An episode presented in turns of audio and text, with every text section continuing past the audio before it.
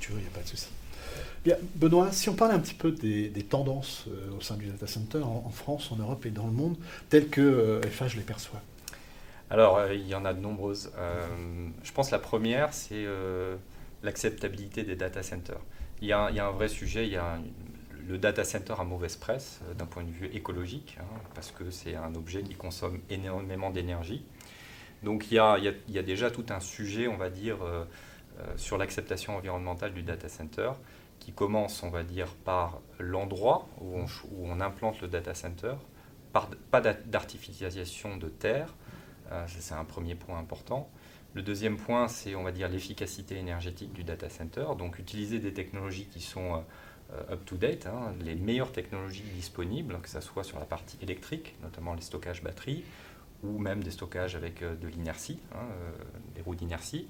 Euh, c'est aussi sur la partie refroidissement, hein, qui est un très gros poste en termes de, consommation sur les data centers. Il y a une partie qui concerne plus le client, qui est l'utilisation de la ressource IT, hein, qui a néanmoins un, impact fort sur la consommation d'électricité et donc la, consommation de refroidissement. il y a également la partie alimentation électrique du data center.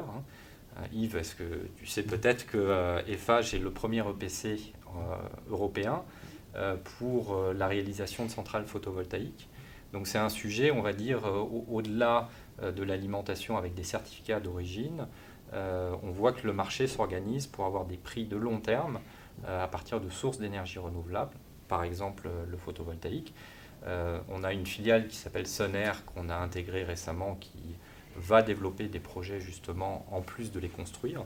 Euh, voilà, il y a un, on va dire sur la partie alimentation en électricité, euh, il y a un panel, on va dire, que, qui, s'organise. Hein. on est aussi euh, concessionnaire de petites centrales hydroélectriques. il y a un panel qui, qui s'organise en tout cas dans le groupe, alors à destination ou pas à destination du monde du data center, mais c'est des savoir-faire qu'on a à la maison.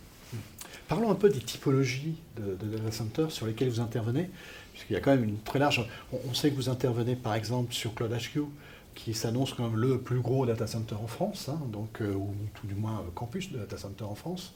Euh, et vous avez aussi des offres sur du Edge, c'est-à-dire que ça va jusqu'au petit data center en proximité. Effectivement, hein, le, panel est assez important. Mhm. bon, on voit en ce moment, tout de suite, là maintenant, c'est beaucoup des hyperscalers qui s'implantent en France soit des gens qui sont déjà euh, très implantés en France, hein, des industriels du data center qui continuent à, développer leur offre, qui passent un peu de la colocation, on va dire, à cette dimension hyperscale. Puis il y a des nouveaux acteurs, euh, notamment des acteurs américains, qui euh, arrivent en France, d'ailleurs comme ils arrivent dans tous les pays européens, avec cette offre aussi hyperscale hein, pour, pour, pour, des, GAFAM.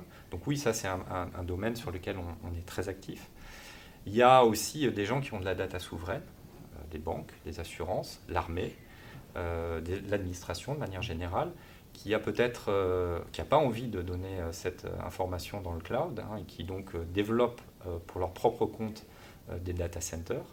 Donc ça, c'est une, clientèle très importante et on va dire souvent qui est très connectée avec FH par d'autres réalisations. on parle beaucoup de guerre électronique hein, en ce moment, notamment avec l'Ukraine. Euh, on s'aperçoit qu'il y, a des sujets importants euh, qui sont en développement. Euh, voilà, et puis après, il y a la partie Edge. la partie Edge, on ne la voit pas encore trop. ça, ça balbutie.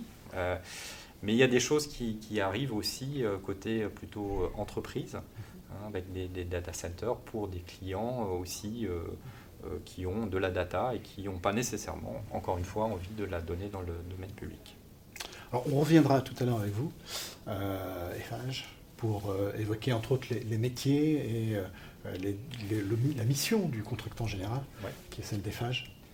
Très bien. À suivre dans une prochaine vidéo. Merci Yves.